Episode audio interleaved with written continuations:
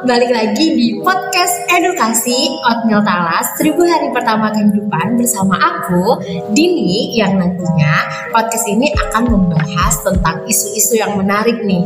Dan tentunya aku nggak sendiri dong, karena aku akan ditemenin sama teman aku untuk bincang-bincang kali ini. Yuk kita sambut bersama Afi. Halo teman-teman Oatmeal Talas.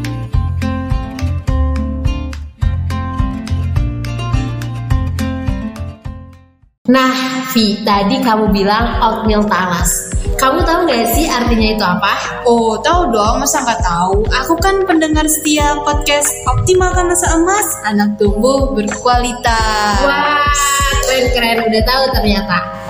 Jadi sesuai namanya nih Vi, kita akan bincang-bincang terkait seribu hari pertama kehidupan. Mungkin sebelum kita bahas lebih jauh nih, aku mau tahu dulu dong pendapat kamu terkait pengertian seribu hari pertama kehidupan itu apa sih? Oh, jadi ya seribu hari pertama kehidupan itu merupakan fase kehidupan yang dimulai sejak terbentuknya janin pada saat kehamilan sampai dengan anak berusia 2 tahun. Nah, pada periode inilah organ-organ vital seperti otak, jantung, hati, dan organ tubuh lainnya ini mulai terbentuk dan berkembang. Wah, dengan kata lain, waktu seribu hari pertama kehidupan itu sangat penting ya untuk perkembangan anak itu sendiri. Hmm, bener banget ini. Makanya pada masa seribu hari pertama kehidupan ini disebut juga dengan periode emas.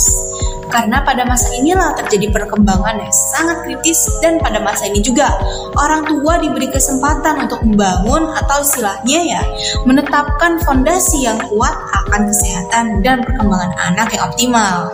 Berarti saat seribu hari pertama kehidupan ini peran nutrisi dari seorang ibu juga sangat penting ya.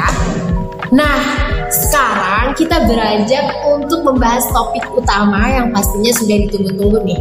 Pasti kamu tahu kan kalau di Indonesia angka kejadian stunting ini masih tinggi dan stunting ini juga menjadi masalah gizi yang utama yang dialami di Indonesia. Nah, menurut kamu stunting itu apa sih, Vi? Hmm, pertama-tama ya Dini, jadi benar, stunting itu memang merupakan masalah gizi paling penting dan genting. Pastinya bukannya hanya di Indonesia, tapi juga di dunia. Dan kalau kita bahas masalah stunting itu pasti tidak lepas dari seribu hari pertama kehidupan.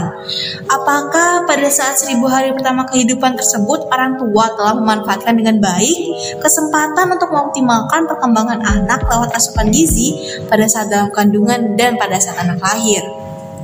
Nah, stunting yang terjadi pada balita itu uh, ditandai dengan tinggi badan yang lebih pendek dibandingkan dengan anak seusianya. Dan stunting ini terjadi karena anak kekurangan gizi sejak dalam kandungan pada masa awal setelah bayi lahir. Akan tetapi, kondisi stunting ini baru terlihat setelah bayi berusia 2 tahun. Jadi, jaraknya lumayan lama ya Dini itu. Betul, betul. Makanya, masa emas ini tuh dinilai sangat sensitif karena dampak yang ditimbulkan pada bayi akan bersifat permanen dan tidak dapat ditolerir ataupun diperbaiki lagi.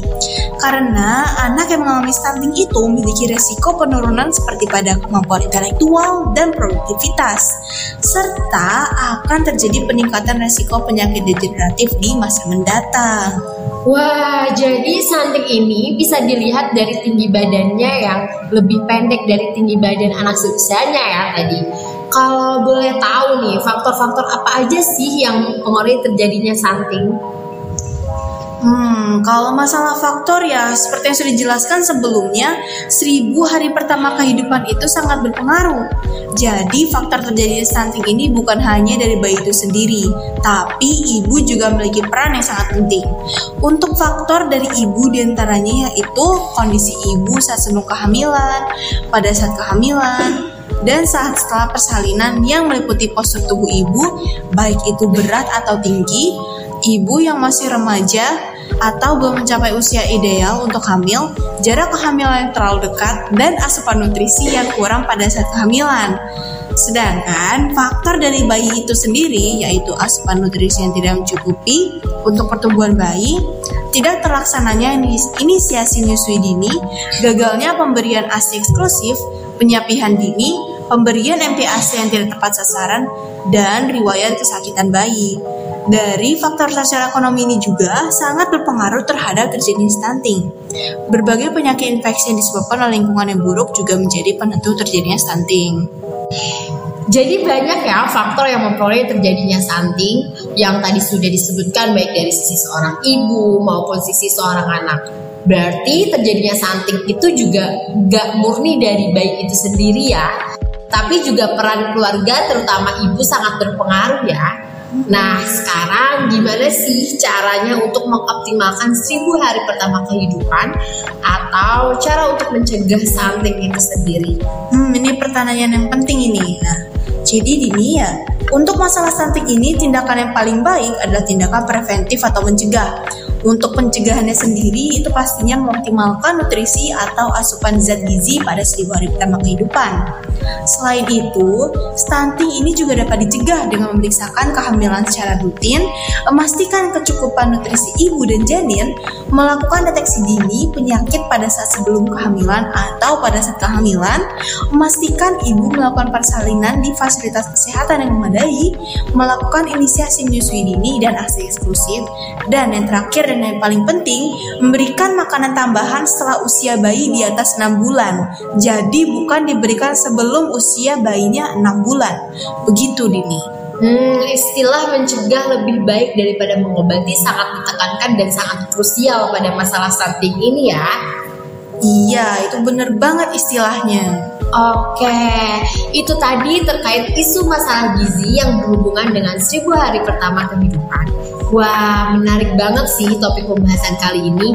Tapi sayangnya cukup sampai di sini dulu untuk episode bincang-bincang kali ini. Semoga podcast Oatmeal Talas dapat bermanfaat ya. Terima kasih juga kepada Avi yang sudah menyempatkan hadir untuk bincang-bincang kali ini. Sampai jumpa di lain episode. Bye-bye!